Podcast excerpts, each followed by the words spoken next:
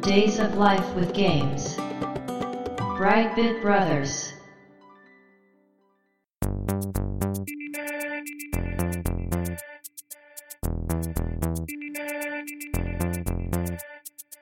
どうも、ワンピー川崎です。どうも、2P 長谷川です。この番組はかつてゲーム少年だったワンピー川崎と 2P 長谷川の2人がゲームにまつわる様々な話題で古きを訪ねて新しきを知る番組です。はい、ということで、ブライトビットブラザーズステージ119です。やっていきましょう。今回のテーマは、サイレントヒルはい、ということでね、ホラーゲーム特集第5弾ですね。はい。まあ、これはもう絶対取り上げないといけないうん、というタイトルの一つですけども。はい。概要を説明しておきますと、1999年うん、 3月4日にコナミからプレイステーションで発売されたソフトです。はい。ジャンルはアクションアドベンチャー。うん、もちろんホラーね。はい。セロは C となってます。うん。 15歳以上対象と。うーん。まあ確かにうまいことこう、このセロをくぐってる気はします ね。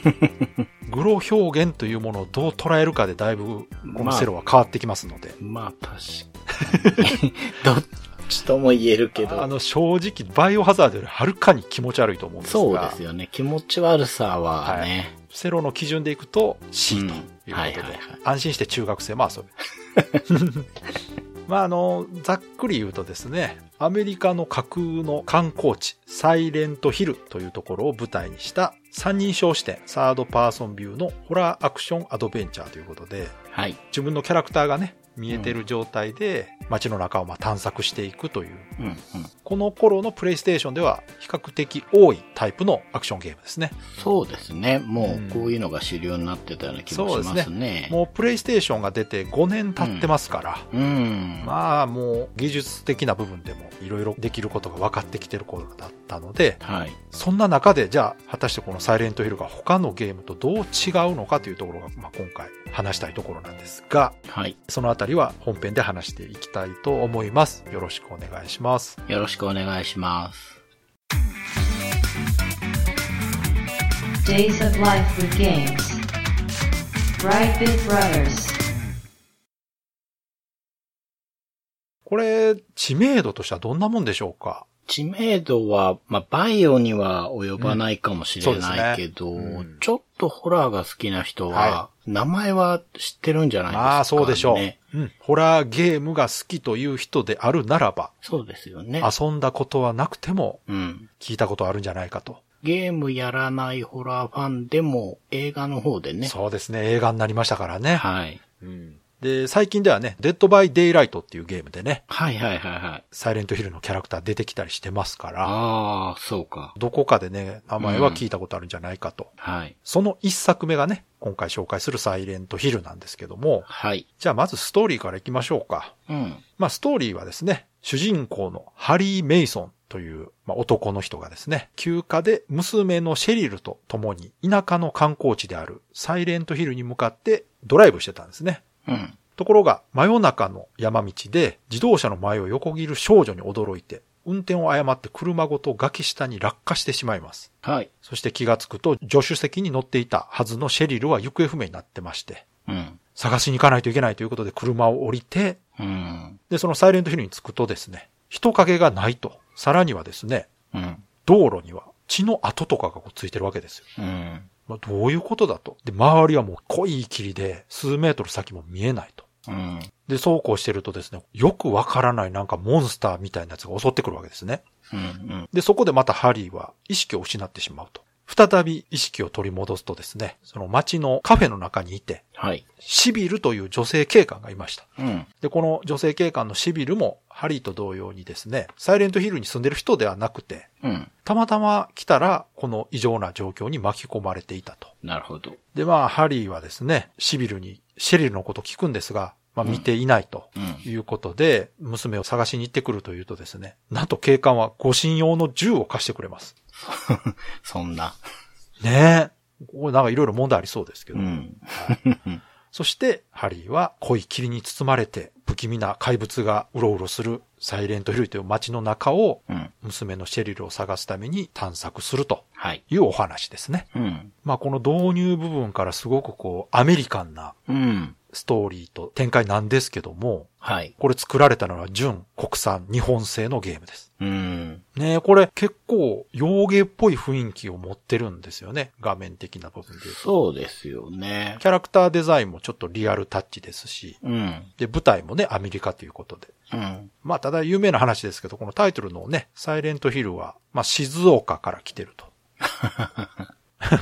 静岡という地名から来てる。うん。 で、静岡を直訳して、サイレントヒルと。うん、静岡恐ろしくていけないですね。ねえ、でも本当いいタイトルですよね。うんなんか。うん。すごくこうシンプルな響きでありながら覚えやすいし、うん。何かこう意味も感じるみたいなね。なんかドラマっぽいですよね、タイトルがうね。んちなみに長谷川さんは、プレイはしたことあるんでしょうかプレイはないんですけど、うん友達がやってんのずーっと見てほうて、ほうほ昔、ビビブロスで、う。うん。まあ、記憶にすごい残ってる敵の話をした回があったと思うんですけど、うんうんうんうんその時にサイレントヒルの話出しましたね。うんうんうんうあの、ん。子供みたいな黒うんい影、言ってましたねとかね。うん。思い出の敵キャラやったかな。はいはいはい。ずーっと見てたんですよ、ね。。なるほど じゃあ、お話とか画面はもうよくわかってると。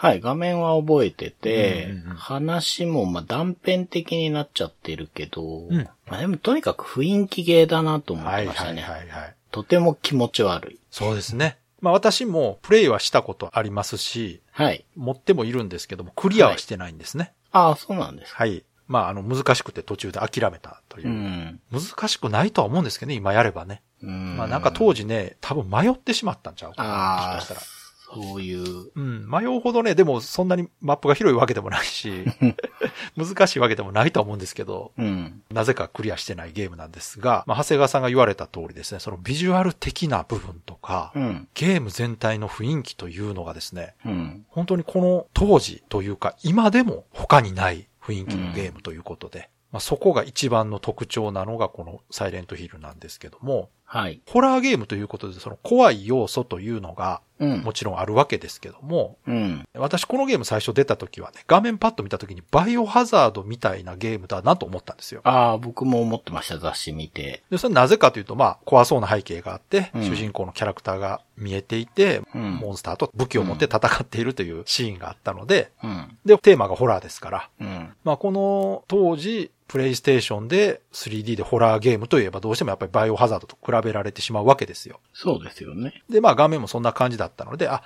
じゃあバイオみたいな感じのうん。新しいゲームがコナミから出たんだと。うん。うん。うん。コナミがホラーゲーム作ったんだというね、そうですねい。うところもちょっと珍しかったんですけど、ところが実際遊んでみたら、うん。まあバイオハザードとは全然違っているのがすぐわかるんですね。うん。うでん。それなぜかというと背景が 3D なんですよ。はい。バイオハザードは1枚絵で固定カメラの中をキャラクターを動かしていくというゲームだったんですが、うん。サイレントヒルは 3D で作られた背景の中をカメラも動かしつつ、主人公も動かしつつ、うろうろできるというゲームで、うん。まあ、この部分だけでもバイオハザードとは全く違うゲームでしたね。やっぱはい動かして。で、操作方法も当然違いますし。だから遊んでみると全然違うゲームなんだなと。うん。いうのがまず第一印象で。ただ、違うとはいえですよ。まあ、単にモンスターが出てきて、はいはいはいはい。ビクビクしながらこう進めていくゲームかなと思っていたらですね。うん。なんていうかな、その、始まった時に、モンスターが出てこない段階からもうなんか不気味なゲームだったんですよね、これ。 わかります。あの、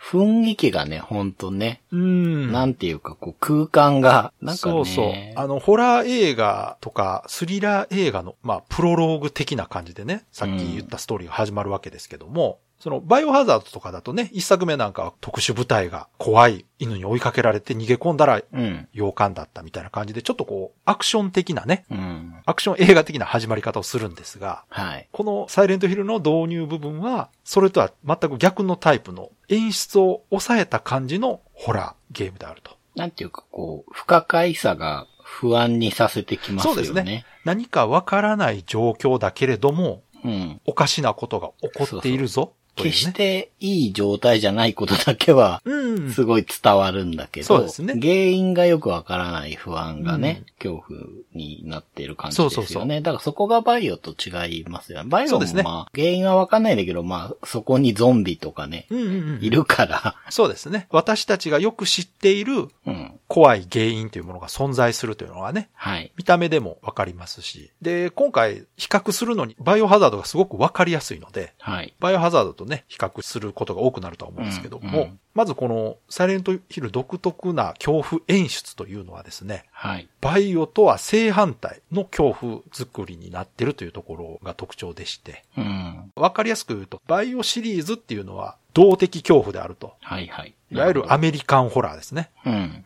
なんか恐ろしい奴が追いかけてきて、それをこう走って逃げてうん。戦うみたいなね。すごくこう、動きのある激しいホラーというイメージがあるんですが、はいこのサイレントヒルはその真逆で、なんかよくわからないけど、こう、じわじわ精神的に追い詰められていく怖さう。ん性的恐怖という感じになってるのかな。うん。で、その要因の一つが、まあ、バイオハザードの場合はね、洋館の中ですけど、はい。サイレントヒルはサイレントヒルという街なわけで、本来ならこう開放的なね、空間であるはずなんですが、うん。そこにもうめちゃくちゃ濃い霧、多分数メートル先見えないぐらいの霧が出ているということで、屋外にもかかわらず視界がめちゃくちゃ悪いんですよ。うん。さらにはですね、建物に入ったら入ったで、またこう、すごい汚いというか、 うん。古びた建物なんですよね。なんかごちゃごちゃしてて。そうですね。うん。サイレントヒルのこの背景表現っていうのも、うんま。あ、よく言われるのがサビなんですよね。うんうん。なんか街全体がすごく錆びているというかう、ん。その中に何も敵が出てこないにもかかわらずですね、道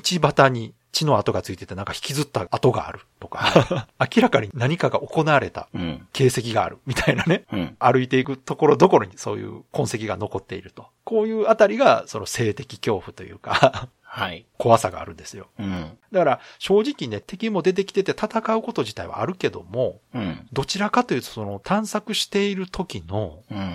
怖さそうですね。というところのイメージが強いかな。うんあれって、はい。主人公って、うん。普通の人ですよね。普通の人ですね。だからやっぱそこもバイオあーとそうですね違って、確かに。なんか、リボルバーでしたっけまあでも、うん。でっかい武器とか持たないですよね。そうですね。基本的に物理的に殴る武器、鉄パイプとか、うん。角材とか、なんかそういう、 ぶん殴る系の武器で戦うことになるんで、やっぱり非力だから。。そうですすね。武器の扱いに慣れてるわけでもないし、戦闘技術があるわけでもないと。うん。主人公が普通の人というのも確かにその恐怖の一端を担っていると思いますねう。ん。で、先ほど言ったその霧で周りが見えないっていう部分がですね、はい。怖さの演出の一つでもあるんですが、うん。 プレイステーション特有の問題を解決するための一つとして上手に使われてまして、はい。この濃い霧というのはもともとね、背景の労働をごまかすための工夫だったみたいなんですよね。うん。でも結果、それが視界の悪さから来る精神的な怖さにつながって、うん。サイレントヒルイコール霧っていうね、イメージを確立したんですよね。うん。これだから今でもね、ツイッターとかで、ノーム、うん、霧が濃い日の写真とか話題が上がると、うん、サイレントヒルだってみんなが言いますから。そうですね。もう本当にこの霧イコールサイレントヒルっていうイメージがついてるっていうのはすごいことだなと思いますうね。だん。からこの数メートル先が見えなくなってるっていうのは背景をロードしなくていいわけですよね。。ね。 そうですよね そう そう。そのプレイステーション発売して5年ぐらい経ってるからまあ作る側の技術も上がっているとはいえですね。うん。プレイステーションのスペック自体は変わってないわけですから、うんうんうんまあやっぱり表示限界というのがあってですね。はい。それを上手にごまかすためにもこの霧というのはうまく作られてたと。うん。いうことでですね。しかもその、プレイステーションだからこそというか、このローポリ自体もですね、はい。まだちょっとこう怖いんですよね。わかりま す。その VHS のホラーの方うが、んうんうんうんなんかこう雑で怖いのと一緒な感じあります、そうですよね。。で、これが面白いところでですね、2022年になってですね、うん。このローポリホラーが結構出てきてるんですよ、最近。ああ、インディーズとかで。 そうってことですよね。海外の人が、やっぱりこう、ローポリ時代のあの不気味さ、うんうんうん。それが、今ならもっとね、すごいポリゴン出せるにもかかわらず、はい表現として、ローポリで作って、しかもこうノイズ入れたりとかして、うん。あれがね、やっぱいいんですよね。想像の余地がふんだんにあるんで、んこう、受け取り手が心理的に怖く見ると思うんですよね。そうですよね。ああい情うのって報量が。少ないところをうん。遊んでる側が補うというかね、そうそうそう。脳の中でね。うん。で、なんかね、ちゃんと怖い雰囲気作りしてくれてると、うん。より怖い想像するはずだから。そうですね。うん。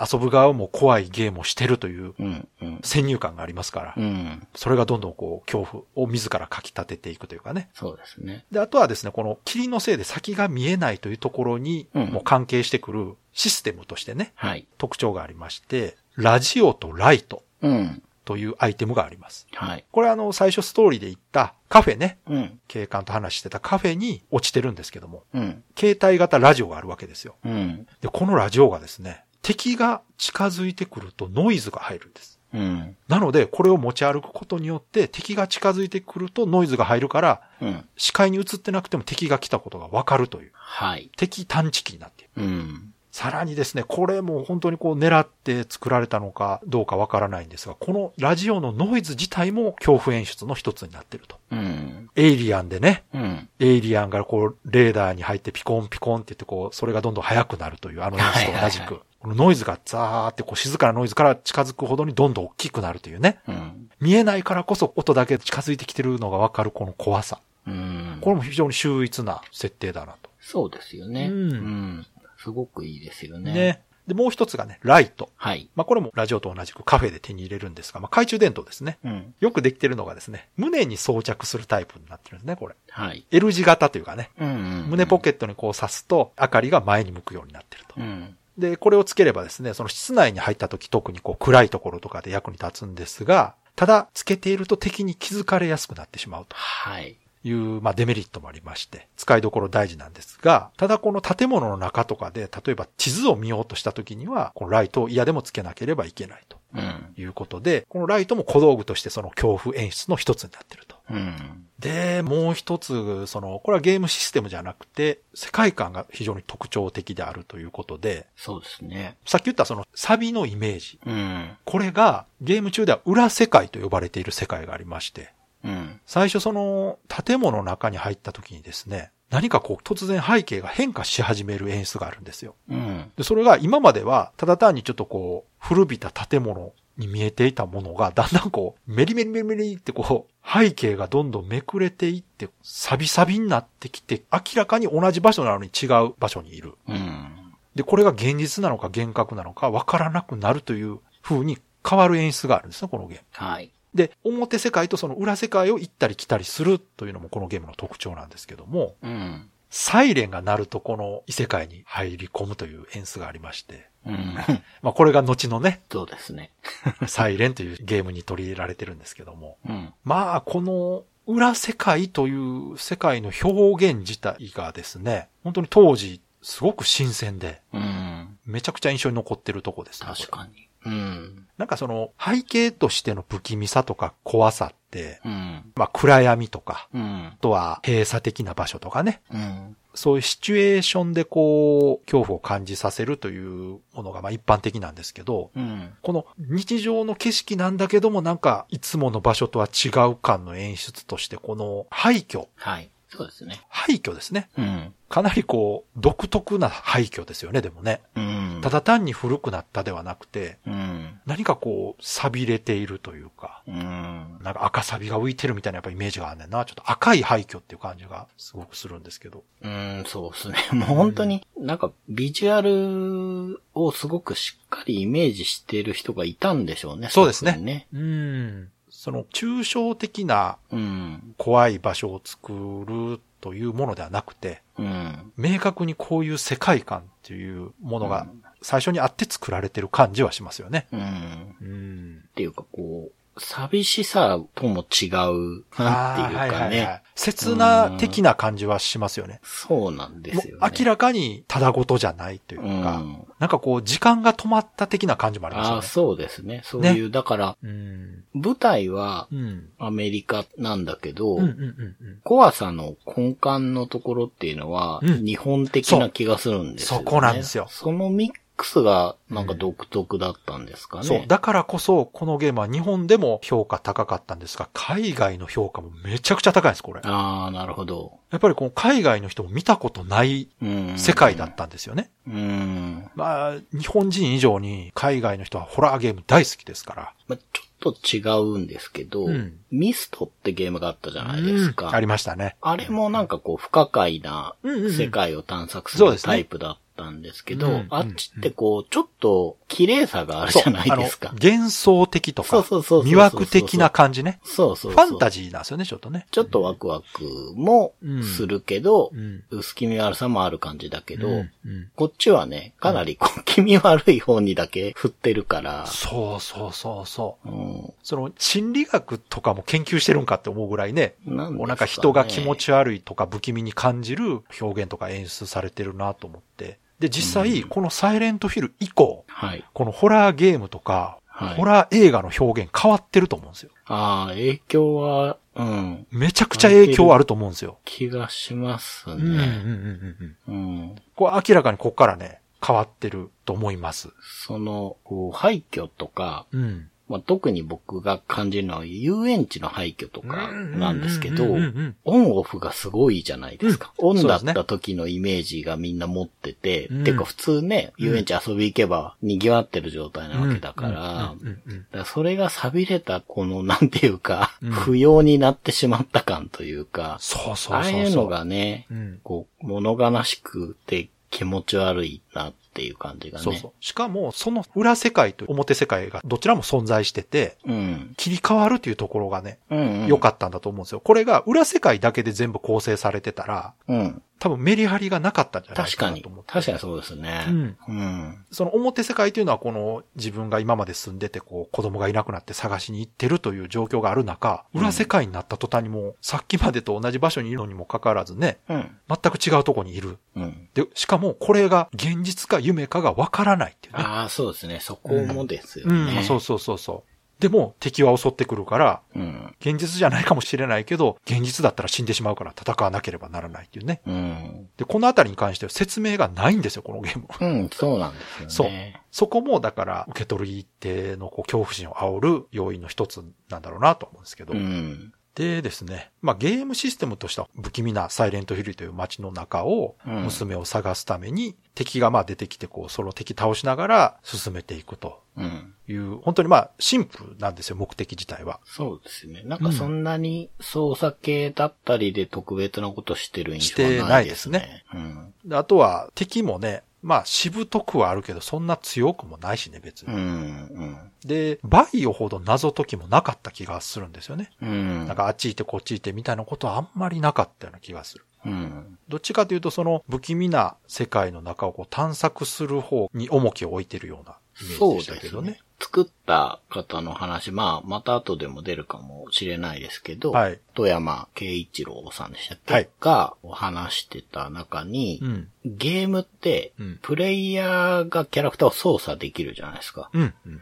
てことは、映画とか漫画のホラーみたいにうん、間を作るのが難しいというなかるほどね限界がある。そうか、作り手側のはい理想の間を作ることがね、難しいそでうすそようね。そうそうそう。勝手にあっちこっち行っちゃって。うんなんで、じゃあどこ歩ってても怖い感じにすればいいだろうっていうなのるほどがね根っこにあるみたいですいや、素晴ららしいですね。そうなってますよ。確かに。なってますよね。なってる。うん。すごい。その場を歩いていることが怖いっていうのを基うんうんうんうん本にしてるんですって。最近のね、うん。バイオハザードがそうですよね。そうですよね。うん、セブン以降のね、ビレッジとかははもう本当にそこですよね。そっちに寄ってますよね。ね、一時あの、うんバイオハザードって一作目からうん2、3ってナンバリング重ねるにつれ、どんどんアクション要素が強くなって、はいちょっとこう、怖いゲームではなくなって、ヒロイックな感じもね、 出ちょってとき言てったてけど。たんですが、はい最近のバイオはちょっと原点に変えてね、そうですねそ。の雰囲気が怖いゲームというのを目指してて、まあ、くしくもそこがこう、サイレントヒルと同じとこを目指してますよね。本当、うん敵が出てこない方が怖いっていうね、うんうんうん。感じはありますね。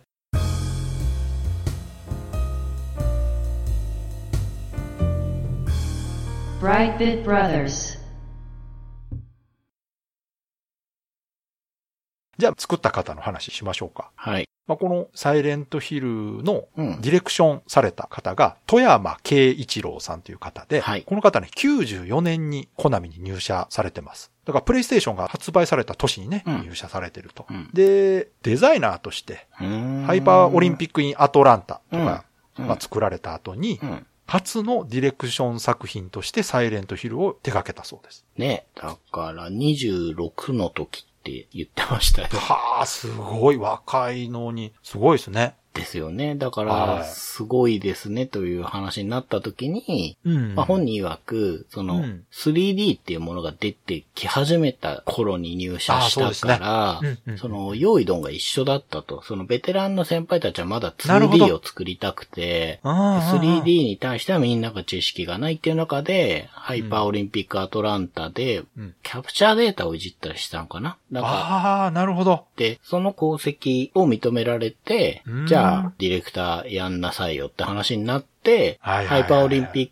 クの続編やるか、うんまあね、バイオが流行ってるかうんら、サバイバルホラーやるか、どっちか選べって言わやっぱりれバイオて、なんや、やっぱり。 そうらしいです。それで、うんじゃあ、ホラーやってみたいっていうことで、なるほどねまああのホラーが特別好きだったわけではないんですけど、うん。 あの、消去法的にね、まあ、もう一回オリンピックやるよりはサバイバルホラー行こうかなっていう。っなるほどね。てなったのが26歳だっていうことで。へえ、すごいですね。すごいですよね。すごい。うん。でですね、こうサイレントヒルってシリーズでうんたくさん出てまして、はい。 2作目のサイレントヒル2が2001年に発売されてるんですけども、はい。この富山さん99年に辞められてるんですよね。うんとい。うことは、うん。サイレントヒルが発売された時にはもう辞められてたんですね。そうですよね。はい。うん。なので、2作目以降は、富山さんは関わられてないとうん。うん。うんいうことなんですが、このソニーに移られた後に、うん。 4年後、2003年にディレクション2作目となるサイレンを作って発売していると。そうですね。はい。 これがもう衝撃の展開ですよ。うん。で、この富山さんがサイレン作るまでの間に、うん。サイレントヒルがですね、3まで発売されてますね。ああ、なるほど。そんなに出てたのか。はい。で、この2作目以降、じゃあ誰が作られてるのかっていうことになるとですね、はい。サイレントヒル1作目で音楽担当されてた山岡さん、うんはいはいはい。山岡明さんという方いらっしゃるんですけど、はい。この方がね、3作目、4作目はプロデューサーされてるんですよ。へえ。で、もう、この山岡さんっていう方は、ゲーム音楽好きな方なら聞いたことあるかもしれないですが、うん私もこのサイレントヒルの音楽で知って、うん。特にサイレントヒル2のメインテーマ。うんうん。これがめちゃくちゃかっこいいんですよ。うん。ギターがメインのね、曲で、これね、当時私、あの、サイレントヒル2が発表された時の東京ゲームショーに行ってたんですよ。うーん。で、その時にコナミブースで、でっかいモニターにサイレントヒル2のうん。プロモムービーがずっとループでかかってるんですよ。あで、これ見た方ね、わかると思うんですけど、物悲しいそのメインテーマに合わせていろんなシーンが流れるんですが、あ。うん。三角頭ね、はい。有名な敵がいるじゃないですか。あの、はい。三角形のなんか変なもん被ったでかい敵がいるんですよ。います、ね。そいつ。が大きいこう、ナタみたいなの持ってて、うん。それをこう引きずりながら歩くんですけど、その度にその黒板をこう爪で引っかくみたいな音がするんですよ。うん。言って。あれがゲームショーの会場にデカデカと鳴り響くんです よ。だから通る人通る人がみんなしかめっ面して て、不快な音がするから、そうですそう、よね。みんな見るんですよ、モニターを。うん。でもね、それは確かにうるさいなと思ってたんですが、その音楽とサイレントヒル2のムービーがかっこよくて、うん。ずっと見てましたね。へーあこれね、、YouTube でちょっと見てみてください。うんすごいかっこいいですから。で、このサイレントヒルって音楽も評価されてまして、うん。ビジュアルと合わせて海外でもすごく評価が高いと。おうじゃあ次はね、私が個人的にこのサイレントヒルの最大の特徴だと思っているはい。敵ね、あ、敵。うんの話をしたいんですが、はい。ホラーゲームとかだとね、うん。モンスターとかっていう方がしっくりくるんですけど、うん。このゲームに関してだけはね、クリーチャーって言いたいんですよね。ああ、わかります。ん。うん。これね、その、 私あんまりね、クリーチャーって映画とかゲームでも言わないんですよね。うん。なんか気持ち悪い怪物大体モンスターっていう方なんですが、はい。もうこのサイレントヒルだけはクリーチャーっていうのがめちゃくちゃぴったりだなと思ってう。ん。で、この敵っていうのがサイレントヒルというものを表す重要なパーツになってると。うん。で、これがね、、もうこれをね、言葉だけで説明するっていうのがいかにね、 意味がないかっていうのはまあ分かってるんですけど、はい。もう正直こう、見てもらったら一発で分かるんで、そうですね。画像検索とかしてね、見ていただければいいんですが、ゲーム中では言われないんですが、全部名前がついてるんですよ。うん。で、まあ、例えば、最初にね、街の中徘徊してる犬タイプのクリーチャーがいるんですようね。ん。うん。で、体毛が一切なくて、うん。大型の犬がこう襲ってくると。まあ、このバイオハザードでもね、ゾンビ犬みたいなのありましたから、もうお約束なんですけど。で、まあ、これがグローナーっていう敵で、うん。うなるものっていう意味らしいです。うーん。で、まあ、こういうのがいたりとか、あとはね、エアスクリーマーっていうね、うんサイレントヒルの街の中飛んでる鳥みたいなやつ。うん。で、まあ、これもね、毛がなくて、なんかツルツルの、なんかプテラノドンっていうかね、ううんん。なんかそういう感じのクリーチャーがいるんですね。で、このあたりはですね、まあ、見たら、あ、犬だなと、うん。鳥だなと、うん。ある意味ね、ホッとするんですよ。うん。むしろ。こっからですよ。ロンパーっていう敵がいるんですね。うん。街の中をうろうろしてる猿型のクリーチャー。うん。跳ね回るものっていう意味らしいんですけうどー。んで、これがね、猿っていうね。猿なのかなって、なんか、手の長い人間みたいな、なんか、ちっちゃい人間みたいなね。はい。しかもなんか口から触手みたいなのが垂れてたりとかね、うんし。てて。で、飛びかかってくるんですよ。うん。で、これがまずね、さっきの犬鳥に比べるとね、ちょっと気持ち悪いんですよね、これ。うん。何かが分かりにくいんで。そうですね。まあ、それでも、ちっちゃいし、うん。まだモンスター感はあるわけですよ。はい。この後どんどんこう、進むごとにね、クリーチャーっぽくなってくるんですよ、モンスターから。で、このグレイチャイルドっていうの、これ前長谷川さんが言ってたやつちゃうかな。ああ、そうですね。うん。子供の姿をした灰通り色過の。ぎていくだけその。うそうそう。あとはね、マンブラーとかね、う。うん。小学校とかに出てくる小型の人型クリーチャーですね。うん。これなんか痛いような気がするな。なんかね両腕に爪がついてて、それでこう飛びついてくるって感うじ。ん。で、、結構わらわら出てくるタイプの敵ですね。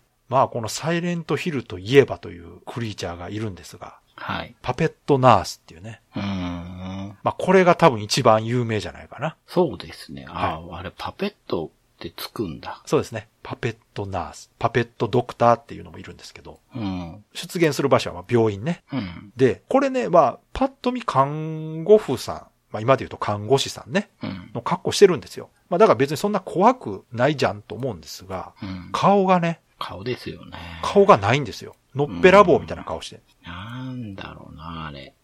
だからまあ言ってしまったら、のっぺらぼうの女の人がうん看護師の服着てるだけなんですけど、なんかでも、気持ち悪い筋みたいのが入ってるんですよね。そうそうそうそう。うん。あとはその動きね、動きとかポーズうがん変なんですよ。変ですね。うん。ゾンビとかってこう両手をこうだらんとしてあーって歩いてくるイメージありますけど、で、このパペットナースもね、オールドタイプのゾンビとして移動は遅いんですよね。うんうん。ゆっくりこう、うろうろ、うろうろって近寄ってきて、ある程度の距離来たら急にメスでわっと襲いかかってくるっていうねう。ん。だから倒すのはそんな難しくないんですが、やっぱこのクリーチャーが一番メジャーなクリーチャーかな。うん。うん。まあ、この辺は雑魚クリーチャーなんですけど、はい。中ボス、ボスクリーチャーっていうのもいろいろいてですね。うん。長谷川さん覚えてますボスとか。ボスはあんまり覚えてないですね。この、サイレントヒルのクリーチャーが秀逸なのが、うん最初パッと見た時に、うん。ある程度なんか自分が知ってるものに見えるんですよね。うんうんああ、なんか人型のやつ出てきた。でもよく見るとおかしいっていうね。うん。うん。ここのデザインが本当にうまくて。そうなんですよね。ん。最初自分が知ってるものに見えるけど、うん。そこに違和感を感じることがすごく気持ち悪いんですよね。うん。動きとか全体から感じる違和感。 うん。人の形してるけど人ではないものみたいな。あとはなんかその、知っているものだけど、知ってるものと違うみたいなね。そうそう。まあわか ります。なんだろう、そのホラーのね、うん手法でちょっとありますよね、そういうのうんうんうんうねん。一見知ってるんだけど、よくあるのがあの、サイズがおかしいやつとか、あうるんじうゃんなあいですか。そうですね。わかりやすいですね。確かに。はい。うんうんうんうん。あれなんか寄ってみたらこれ大きくないみたいうんうな。んうんうんああいう気持ち悪さとか。そうですね。ですこよのねいわゆるだからその、異形のものっていうね。うん。異形ってやつです。これもぴったりくるなと思って。うん。うん。見たことがない。明らかにでもこう、友好的じゃないね。うん。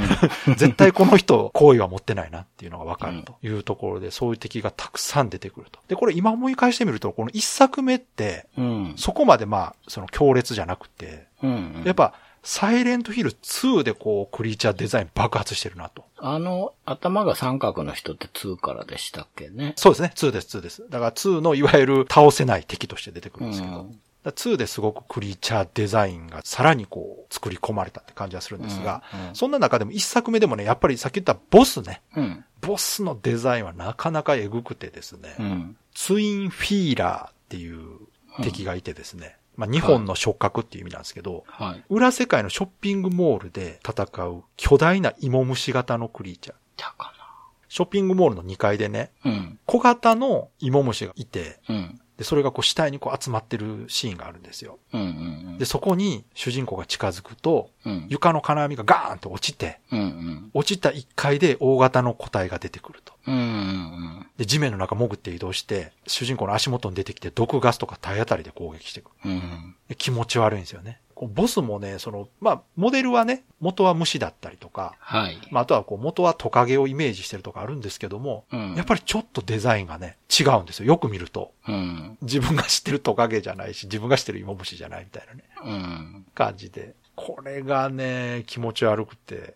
あこんな感じでね、このね、もう鼻から分かってたけど、このクリーチャーはね、説明するより見てもらう方 が、絶対早いんで。なんかこう、全体的にヌメヌメしてますよね。あ、そうですね。そうそう。そうラや。バー感があるっていうか。そうね。 2が特にそうそういうマネキンみたいなやつそうですねが、なんかゴムの中に押し込められてるみたあいれな。こ。そだから、プレステ2のスペックですよね、やっぱりね。そうですうねん。。だから一作目もそれをやりたかったのかもしれないですけど、やあーっぱスペック確かに的にできなくて、うんうん2でやっとこう表現できたのかなっていう気が確かにしたんですけど、うん。ういん。やなんかもう何にしろ気持ち悪いですよね、本当にね。うん。うん。その、ゾンビって怖いけど気持ち悪くはないねんな、別にな。そうなんですよ。その、元は人だし、まあ確かにね、そうだそかうらそこう、自分がこうなりたくないというか、要はう。うん。死のね、うんうんうんうん。こう、印象がすごい強いだけであうんうんうんって、うん。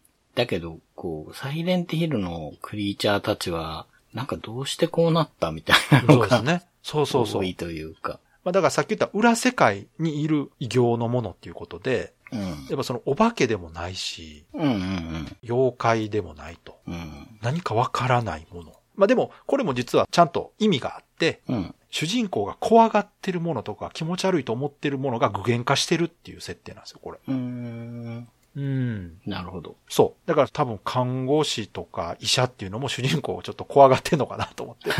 病院が嫌いなのかなとか思ったんですけど。本編はこんな感じなんですが、じゃあシリーズの話をしていこうかなと思うんですけど、ざっとね、は見てね、8タイトルぐらい出てるんですけど、へえ。順番に行くと2001年にサイレントヒル2がはい、プレステ2でね、はい。出てまして、これがおそらくですけど、一作目よりこっちの方が売れたんじゃないかな。うん。ちなみに一作目はね、世界で200万本売れてるそうです。あ、そんなに。はうい。ーん。まあ、十分ヒットですよね。うん。一作目の時はまだね、知る人ぞ知る的なタイトルだったんですけど、うん二。作目はかなり売れましたね、これも。そうですよね。ここでもう世界デビューしたと言っても過言ではないぐらいですね。うん。で、二作目はですね、ストーリー性も非常に高くて、うん。まあ、ホラーゲーム市場でもトップクラスじゃないかと言われてるみたいですね。うーん。感動するという意味ではね。あの、ホラー映画で感動するお話ってたまにあるんですけど、はい。サイレントヒルはもうまさにそれでしたね。うん。で、舞台はですね、タイトルがサイレントヒル2なんで、同じサイレントヒルなんですけどもう、ん。一作目とのストーリーのつながりは全くないそうです。うん。で、この2でサイレントヒルという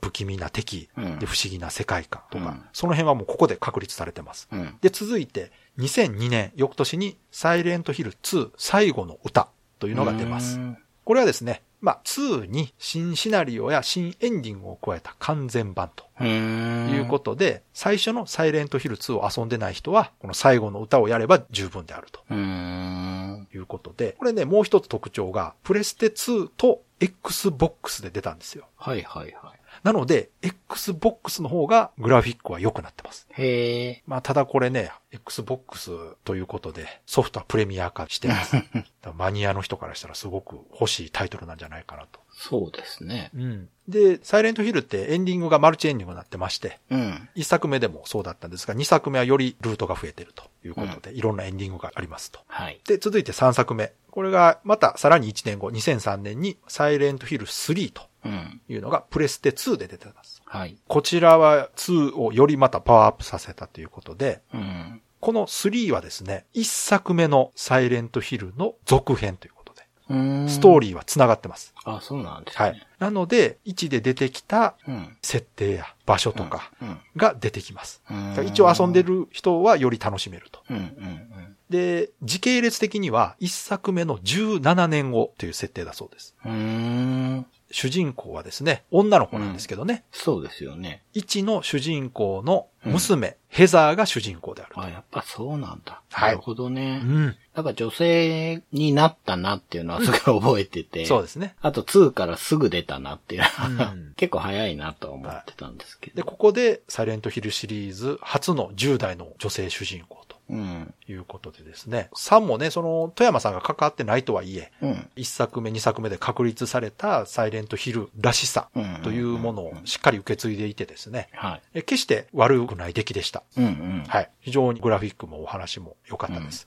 ところがですね、こっからですね、次、サイレントヒル4ザルームというのが、うんさらに1年後、2004年に出てます。こちらですね、4作目になるんですけども、うん。ここでガラッとシステムが変わります。はい。これが賛否両論になったんですね。うーん。うん。ただ、私個人的にはね、全体の完成度は低くなかったんですよ。うん。ただ、本当にゲーム内容が随分変わりまして、うん。ご存知ですか、長谷川さん。これなんか、よく知らない部屋で目覚めた男の人の話のやつでした。そうです、そうです。ああはいははいい。いろいろありましたね。フォーザルームっていうね、うんうん。始まったら部屋の中にいて、うん。で、うん出れないんですね、外に。うん、そうでそうそうもそ、う。窓から外は見えるんですよ。うん。で、外は日常生活が見えてると。うん。でも出れないと。うん。で、部屋の中と外で違う世界になっているといううん。設定なんですね。だからタイトルにサイレントヒルとはついてるけど、まあこれもサイレントヒルを舞台にしないゲームです。うん。でも、その、こっちの表世界と裏世界というのが存在するというのを、ちょっと違う手法で見せてるんですよね。はい。で、まあそこが、ちょっとこう、元の方が好きだった人には、あんまり受けが良くなかったということうで。ん。で、この後さらにね、5作目、サイレントヒルゼロ。これが4作目の3年後、2007年に PSP で出ます。うん。で、ここからですね、開発スタッフが完全に変わりまして、海外制作になってます。うん。なるほど。コナミじゃなく、イギリスの会社がね、うん。関わってまして、このせいでですね、だいぶお話とかシステムが違うというレベルじゃなくなって、ちょっとサイレントヒルなのかなこれみたいな感じになってしまいました。やっぱりね、これ日本人が作ってたからだなと思いましたね。あこのセンスというか。あ。うん。やっぱり海外の人が怖いと思うものとは違ったんですね、多分ね。そうですね。こうう、ん霊的なものとかって海外あんまないみたいですもんそうです。ね。やっぱ日本の幽霊とゴーストってちょっと違うみたいですからね。うんうんやっぱり。で、時系列的には、ゼロというタイトルの通り、一はい1作目より前う。というんことで、1の前日談になってるんですって。うん。まあでもそんなことはどうでもいいぐらい、正直これだからね、日本で遊べなかったんじゃないかな。確か。ああ、そうなんですね売っ。てたかなまあもう全然興味なかったから、買ってなかったんっすで。で、この後、2008年、サイレントヒルホームカミングというね、うんちょっと今のスパイダーマンみたいなタイトルついてますけど、これがプレステ3、360、Windows で出てます。うん。で、もうこちらは完全に日本で遊んでる人はほぼいないと思います。これ日本未発売です。うん。だからもうサイレンントヒルがここでもう完全に日本のゲームじゃなくなったんですよ。そうなりますね。はい。うん。で、日本で発売予定あったんですけど、まあ中止になったんですね。うん。まあおそらく前作の売り上げも良くなかったし、うん。まあ日本で発売するメリットないなということだったんでしょうね。で、ここからもそのだからサイレントヒル自体はやっぱ海外の方が人気があるというのはわかるんですが、うん。ただ海外のファンもこのあたりのサイレントヒルは求めてないんじゃないかなって思いますね。 多分。まあね、なんかだいぶ変わったっぽいですもんね、聞いてる感じ。で、当然ながら、まあ遊ぶためには輸入版を手に入れるしかないんですが、うん。もちろん日本語字幕はないと。うん。うん。で、次がサイレントヒルダウンプアっていう、これもプレステ3 360 Windows で出てまして、うんこれね、2012年なんで、まあ4年後に出てるんですけど、うん。これも私全く見たことなくてですね、うん。シリーズ初のオープンワールドになっている と。はい。まあ、この頃時代かなというね、まあそうですね。はい、感じはしますけども。で、最後が2013年に出たサイレントヒルブックオブメモリーズというのがプレイステーションビータで出ております。うーん。はい、もう、このあたりでね、もう普通の人が遊ぶものじゃなくなってますね、完全にね。じゃあ最後のやつも海外だけですか。いやー、これ日本で出てんじゃないですかね。もう全然これへ、どんな画面もあんまり覚えてないな もうこのあたりは完全に興味なくなってたんで、うん。追っかけてもいなかったんですが。まあ、ということでね、これがシリーズ全部終わってるんですが、はい。まあ、やっぱりこう、初期メンバーというか、3ぐらいまでかな。が、やっぱりこう、サイレントヒルと言われる世界観が味わえるのは3作目ぐらいかな、まで。う。うんん個人的には私2おすすめですね。うん。うん。まあ1も悪くないんですけど、やっぱり今見ると、だいぶこう、ちょっと画面が荒いかなとうん。いう感じはするんですが。長谷川さん2はどうですか2もやってんの見てましたうん。ね。ちょっといじったかな。いや、でもなんか2は結構周りが買ってま した よでしょう ね。うん。で一よ売りれてるなーって思っ2た。はもう、やっぱり売れてると思いますよ。うんグラフィックも綺麗でしたからね。うん。あの当時そうそうん、やっぱプレセ2すげえなと思いました、あれ見て。うそう。うん。うん。なんか手が筒みたいになってるキャラとか。あ、いましたねな。んか、キそうャそラうもそう。やっぱり、本当そう川崎さんも言ってましたけど、2は印象的なのが多い。やっぱりその、ハードスペック上がったおかげでね、表現したいものがちゃんとそうできてる。すね確かにそただね、面白いのがね、細かく作り込んで、うんはっきりわかるようになったのに、1より何かわからないです。う。うん うん。これデザインとしてね、クリーチャーデザインとして1よりわけのわからん生き物になってますから、うん。本当にこのサイレントヒル2のクリーチャーデザインはね、ちょっと見ていただきたい。そうですすんごいよくできてますよ。ね。気持ち悪さで言うと、やっぱ他にないと思います、これは。うんうん。うん。いろんな気持ち悪い敵いますけど。いや、なんかホラーって、うん。まあ、特に映画とかって、うんやっぱこうアイコン的なキャラがね、うんいるやつの方が人気になりますもんね。そうですね。やっぱこう、うん映画で言うとね、ジェイソンとそうかそうそうそう、フレディとか。ね、レザーフェイスとか、そうですねそうそうそうそうまあ日本だったら貞子とか。そうっすよね。う。うんん。かやそこうそうとか、そそううね。いるとね、やっぱり、それだけじゃダメなんだけど、やっぱこう人気のあるホラーって、こう両方あるなとそうですね。思いますね。まあそういう意味では、サイレントヒルは、うん。クリーチャーが渋滞して る。もうどのクリーチャーもキャラ立ちすぎてる。そうなんです。だからうんこう、あんだけ個性的なんだけど、うん全部まとめてサイレントヒーローなんですよね。そうですよね。 それがすごい贅沢だなと思いますね、だから、このゲーム以降、うん。サイレントヒル見たいって言われるんですよね。うん。背景と。か、はい。クリーチャーデザイン見たときに、はい。わ、これサイレントヒルっぽいっていうね、うん。形容詞が出てくるぐらい、うん。こう独特で個性的なんですよ。このゲームのデザインってね。 Days of Life with Games. Brightbit Brothers. では、そろそろエンディングなんですけども、はい。今回も長谷川さんのレトロゲームプレイレポートお願いします。はい。ザクロの味ですけれども、はい今まで3つのシナリオというか、うん3つの流れをクリアしてって、はい。多分最後だろうと思わほれうほうるほルートに来まして、う。うん。まあ自信があるのはね、うん。今までと一緒なんですけど、で、その後目覚めた後の動きがだいぶ変わってですほうほうほうね、ヒロインがうん。自分が立ち上がることをこう制するんですよね。まあちょっと待ちなさい的な感じでね。はいはいはで、周りの様子見てると、うん。サイファイのスタッフの人たちがうん。ビルをうん。沈めた的な話をしてるんですよ。計画的に沈めた。人間がってことそおう。ー。爆薬か何か仕掛けへて、ー。なんで、こううん自分らが生きてるかどうかっていうのを、うん他のルートだとすごく頼りになる勝俣が、うんうんうん。頭を踏みつけて確かめに来たりとかね。へー。最初のルートだと特にこう、気弱な町っていんううん女性がう、ん。銃振り回してたり とか、あ、もう全然違うんですね、じゃあ。全然違うんです。他のね、うんフロアの OL さんが助けを求めてやってくるのをう、ん。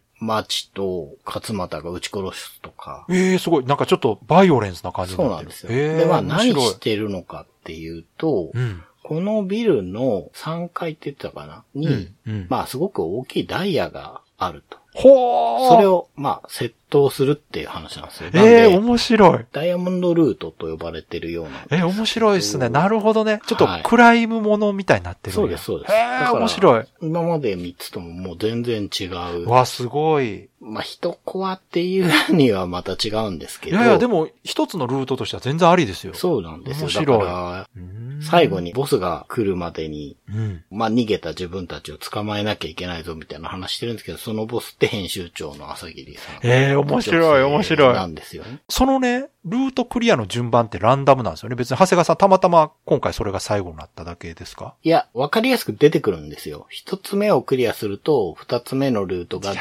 ほど。出てくるんですよ。じゃあ、今回のが後に出てきたっていうのはちゃんと作る側の意図通りなんですね、これ。そうだと思います。いや、絶対そうやと思います。その、最初にそれ出てきたら冷めるじゃないですか。やっぱホまあラーやと思ってやってるから。確かにねで、その上で、他のキャラクターがどんなキャラか分かった上で、うん。そうそうそうその編集長が犯人だったりするとこは面白いわけですよね。そうなんです。だからああ、そう面白い確。かに。言われてみれば、3つのルートで、うん。全員の紹介は済むんですよね。で、その全員が今度は違う立場でそうそうそう。出てくるんですね。ああ、面白い。で、ずっと添え物でしかなかったヒロインとのバディものみたいになるんですよ。わあ、いいじゃん。ないですか、すごい。 一番面白そうや。ホラーじゃないけど。 ええうん。で、まあ、うん。このルートもクリアしてて、うんすごく僕は面白いなと思うエンディングを迎えるんですけど、んまあもしかしたらこれ聞いてね、遊ぶ人もいるかもしれないので、うん。まあエンディングだけはちょっと秘密にしておきますけど、うんうんなんで興味のある方はぜひ遊んでほしいなと思いいやます、ね。ー面白いっすよ今の遊ぶ環境って、うん。まあ実機でね、スガミ本体で遊ぶって人そんないないと思うんですよ。うん。で、まあ、ザクロの味の評価をちょっと下げてる、そのシステム的に拙い部分っていうのははいはいうん、レトロフリークでやると全然問題がなくなるというか、どこでもセーブできちゃうので、うん。はい。のそうかそうでか、今遊ぶと、うんまあ、純粋にお話楽しみやすいんじゃないかな、なるほどねと思いますね。ちなみに、はい。今、中古で買おうとするとどうなんでしょうか1000円から1500円ぐらい。ああ、そんなもんですか。はい。あ全然お手頃ですね。全然ありだと思いますよ。2000円はしてんのは見たことないですね。探さなくても普通にある感じですかいや、まあ、ちょっとマイナあやっぱそっか。ーだとは思いや、確かにます私もあんまり中古屋で見たことないなと思って。そうですね。うん。でも、、プレミアはついてないと。そうですね。いいですね大してついてないっていいう。や、でもすごい。ただ、私ちょっと面白いなと思ったのが、うんあの、長谷川さん前、ツイッターでパッケージ写真上げてたでしょはいはいはいはい。あれが思ってたのと全然違った。おー、そうですか。すごく漫画チックじゃなかったですかなんか。ああ、そうですね。僕のイメージだと、うん。なんか、馬王来訪者の頃の荒木博彦感があ る。あ私はなんかあの、日野秀氏の漫画っぽいなあー、わかりますわかりまとす。思って。うん。いや、私はイメージしてたのは、うん。ファミコン探偵クラブのリアルタッチの方ああ、はい。とか、はいあはあいう感じのイメージだったんですい。よ。はいはい。長谷川さんがアップした写真見たら、かなり漫画チックだったんで、うん。あれと思って。そうですもね。うちょっとこうシリアスな感じかなと思ったんですよね。確かにそうですね。姉妹ソフトの月面のアルビスの方は、うん。もうちょっとこう SF っぽいいや、だってタイトルがそうでしょ、だって。絵にしてあるんですけど、うん。まあでも僕は結構あのパッケージが逆に不気味でね。うん、なるほど。。あのパッケージとザクロの味っていうタイトルのうん、こう噛み合わなさわかるわがかる気持ち悪い感じがして、こう期待できそうだと思ってね、買ったとこはあるんですけど、でもあの、月面の方もタイトルといい、面白そうですやん。はい、実はね、月面のアルビスもやったんですけど、うんうんうん。まあ言っちゃうとエイリアンなんですよ。 ああ、もうじゃあ完全に宇宙だからエイリアンなんや。そうです。最初のルートは、寄生生物編っていうので行くんですけど、うんで、いろいろあるんですけど、僕は正直月面のアルビスよりはザクロの味の方が良かっなるほたどですね。まあ、この辺は好みですかね。そうです。あのね、うん単純に文体が僕に合わない。あ、そうか。あるある。情景描写がすごく多いんですよ。月面のアルビスは。で、ザクロの味はもうちょっと会話で進んでいくんで、うん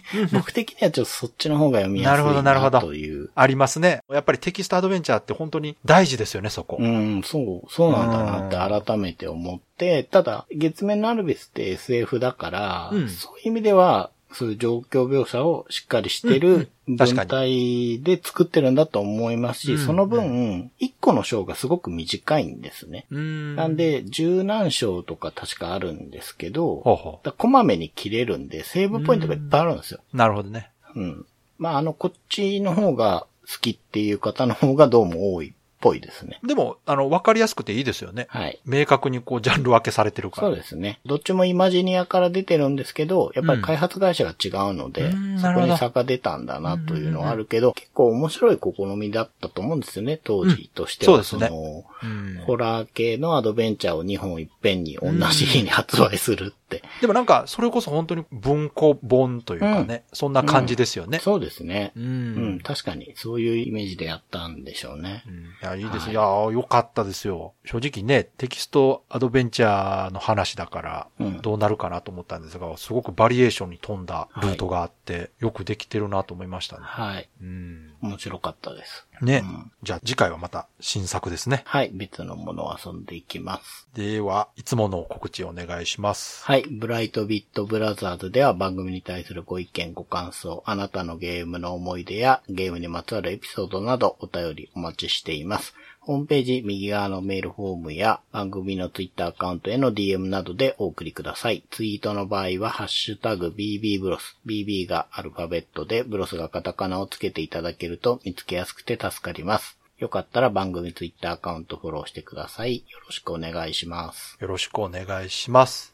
ということで、今回はサイレントヒルでした。はい。まあ、今回でホラー最後っていうことで、うん。サイレントヒルのディレクターのね、富山さんのインタビューみたいのを見てた時に、まあ、ホラーゲームに関することをお話しされてて、ほうほうあなるほどなと思ったことがあったので、うんうん。まあ、ホラーゲーム最後ということで、まあ、その話をちょっとしようかなと思うんですけど、うん。ホラーゲームは、うん。激辛カレーの店に似ているっていうお話してるんですよ。ほ看板にう。、うん。激辛カレーってこう、うん上げてると、なるほど。 お客さん来てくれるんだけど、はいはい予。想以上に辛いと、うん辛すぎるってな言いる出ほすどと。なで、これホラーに当てはめると、うんうん。もうこの夏一番の怖さみたいなことで売り出すんだけど、本当に怖いと売れなくなる。はあ、これはうまいこと言えてますね。ですよね うん。。わうん、そうなんですよ。だから、かる。うん。激辛マニアとホラーマニアが似てるっていう話もされてて、うんまあ結局は追求しすぎていくとね、こっちが。うん。もうしまいにはもう料理でも何でもないものになってしまうと。 わかる激わかる辛のものっていうのはうんうんうんうん。で、ホラーっていうのもそれに似ててう、ん。だからこう、続編を出していくことの難しさみたいなね。なるほどね。話そうか。それを求められるからね。どんどん怖いそもうのをなんねで。すよ。こうう、ん求められるし、自分も怖くしてやるぞって気持ちで行くそんうだかそけうかど、ちょっとそこは怖くないようにした方がむしろこう、セールスとしては良くなるっていう。なるほどな。面白いな。面白いですよね。面白い例えですね、それ。ね、うんジャンすごルいとわしかてるも面白いこう特徴だと思って、うんで、ただ、そこに対して、うん。違う需要が生まれたっていう話をしていて、ほう。それがゲーム実況。